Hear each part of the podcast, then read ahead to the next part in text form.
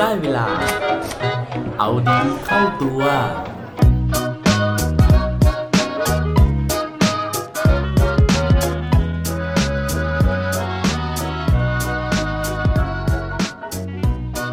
คุณหายเหงา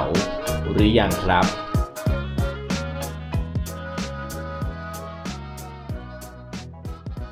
สวัสดีครับ พบกับผมชัชวานแสงปรีดีกร และรายการเอาดีเข้าตัวนะฮะ วันนี้นะครับคำถามตอนต้นเนี่ยไม่ได้กวนนะครับ แต่ว่าเป็นคำถามที่ต่อเนื่องจากสิ่งที่เราคุยกันไว้คราวที่แล้วนะฮะเรื่องของความเหงานะครับ เพราะว่าคราวที่แล้วเราถามว่าคุณรู้สึกเหงาบ้างไหมแล้วเราก็พูดถึงเรื่องของอาชีพอาชีพหนึ่งนะฮะหรือว่าบริการหนึ่งนะครับที่ประเทศญี่ปุ่นนั่นก็คือบุคคลให้เช่านะครับ ก็เลยกลับมาถามว่าวันนี้หายเหงากันหรือยังนะครับเพราะว่าถ้ายังไม่หายนะครับ เรามีอีกระดับหนึ่งนะของบุคคลที่มีให้เช่านะครับในประเทศญี่ปุ่นนอกเหนือจากเพื่อนเช่านะครับ แล้วก็ครอบครัวให้เช่าที่คราวที่แล้วเนี่ยเราคุยกันไปแล้วนะครับ ทีนี้นะครับบุคคลที่ให้เช่าได้นะครับในประเทศญี่ปุ่นระดับสุดท้ายที่เราจะคุยกันวันนี้นะเขาเรียกว่าเป็นคุณลุงให้เช่านะครับ หรือว่าถ้าเป็นภาษาญี่ปุ่นก็เรียกว่าอดซังนะฮะส่วนรายละเอียดจะเป็นยังไงนะฮะเดี๋ยวเล่าให้ฟังครับ ซึ่งอดซังนะฮะหรือว่าคุณลุงให้เช่าที่กำลังจะเล่าให้ฟังนะครับ ต้องบอกก่อนว่า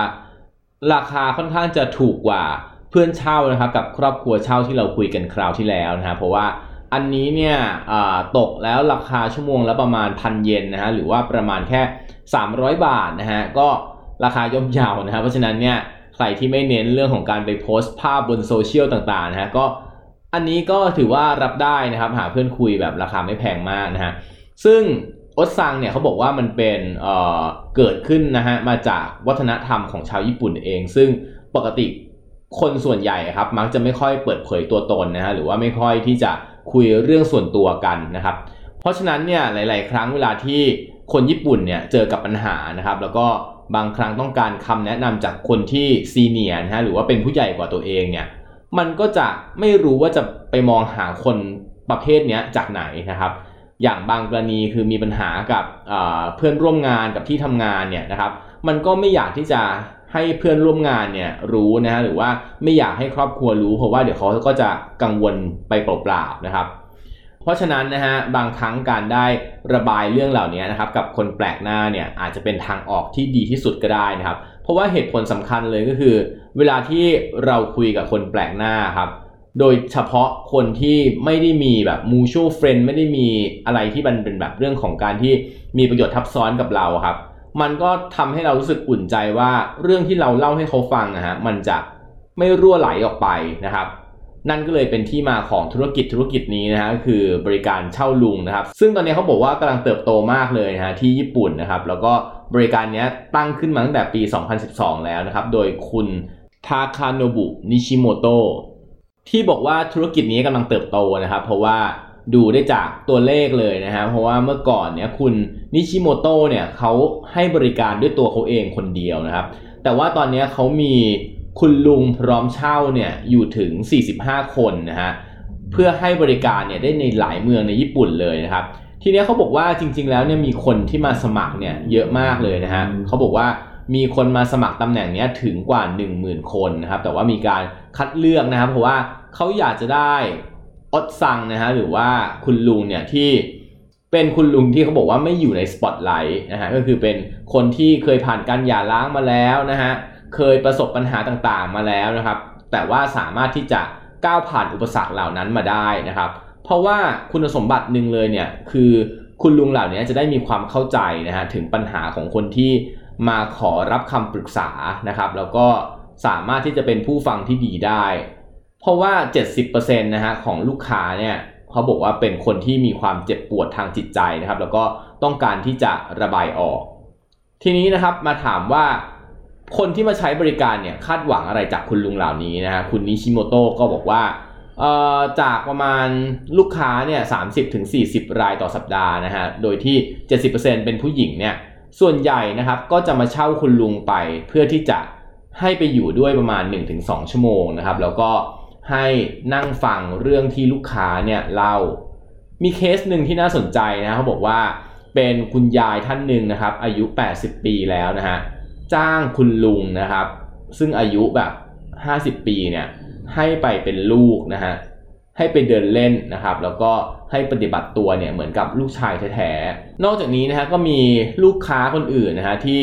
อาจจะไม่ได้อยากจะให้มาฟังเรื่องราวความทุกข์นะครับ แต่ว่าอยากจะได้เพื่อนเล่นนะฮะอย่างมีผู้พิการนะครับที่ต้องการคนที่มาเล่นหมากรุกด้วยนะฮะมีนักศึกษานะครับที่อยากได้ผู้ใหญ่อย่างเงี้ยมานั่งรับฟังนะฮะเพื่อที่ตัวเองจะซักซ้อมการนำเสนอแผนธุรกิจส่วนตัวนะครับหรือว่า มีพนักงานใหม่นะครับที่มีความขี้อายครับไม่รู้ว่าจะต้องวางตัวในที่ทำงานยังไง ก็มาขอคำปรึกษานะครับ หรือว่ามีแม้กระทั่งนะฮะจ้างมาให้เป็นพ่อเจ้าสาวนะฮะเป็นตัวแทนพ่อเจ้าสาวนะครับ เพราะว่าตัวพ่อจริงๆเนี่ยเสียชีวิตกระทันหันนะครับ เพราะฉะนั้นเนี่ยคือจุดประสงค์ในการจ้างเนี่ยมันหลากหลายมากเลยนะฮะคือด้วยจุดประสงค์นะฮะที่ลูกค้าเนี่ยต้องการหลากหลายมากเลยนะฮะ ครั้งหนึ่งคุณนิชิโมโตะเองเขาก็ยอมรับนะครับว่าเขาอยากจะเลิกให้บริการเหมือนกันนะครับเพราะว่าบางครั้งมันก็มีความเสี่ยงเหมือนกันที่ ไม่รู้ครับว่าลูกค้าเนี่ยจะเช่าเราไปทำอะไรนะครับ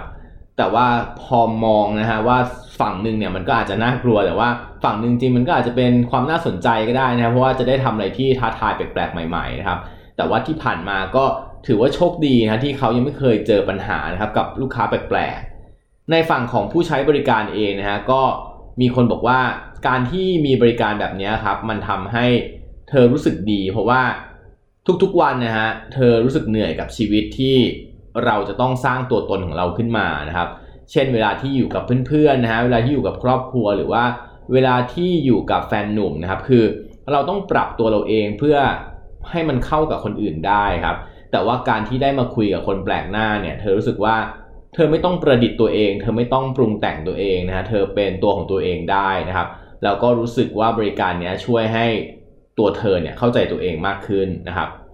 ส่วนในฝั่งของคุณลุงที่ถูกเช่าเองนะฮะ อย่างที่เรารู้กันว่าประเทศญี่ปุ่นนะฮะประสบกับปัญหาเรื่องของสังคมผู้สูงอายุนะครับ ซึ่งมันก็จะส่งผลอื่นๆตามมาอีกนะฮะ เวลาที่ผู้สูงอายุตกงานไม่มีงานทำเนี่ยนะครับ แล้วก็ ไม่มีใครมาดูแลเขาเนี่ยเขาก็จะรู้สึกว่าตัวเองไม่มีคุณค่านะครับ การที่มีอาชีพแบบนี้เกิดขึ้นฮะก็ช่วยสร้างคุณค่านะครับให้กับคุณลุงเหล่านี้นะครับ ถือว่าเป็นธุรกิจที่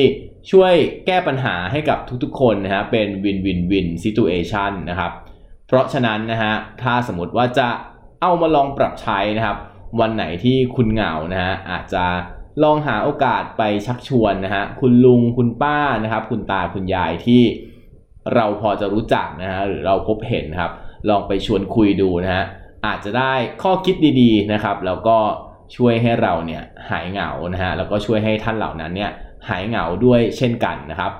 แต่สุดท้ายนะฮะถ้าเกิดว่าหาใครที่จะไปคุยด้วยไม่ได้จริง ๆนะครับ แล้วก็ยังไม่หายเหงานะฮะก็ เข้ามาที่เอาดีเข้าตัวนะฮะแล้วก็กดฟังเอพิโซดย้อนหลังกันได้นะครับ หวังว่าทุกคนจะ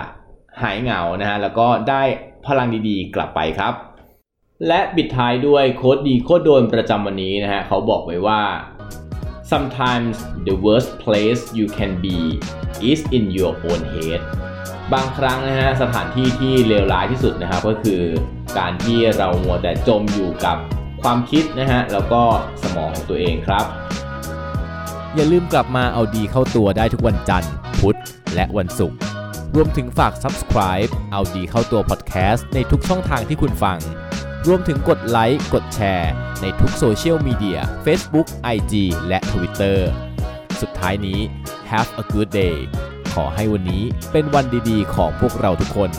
สวัสดีครับ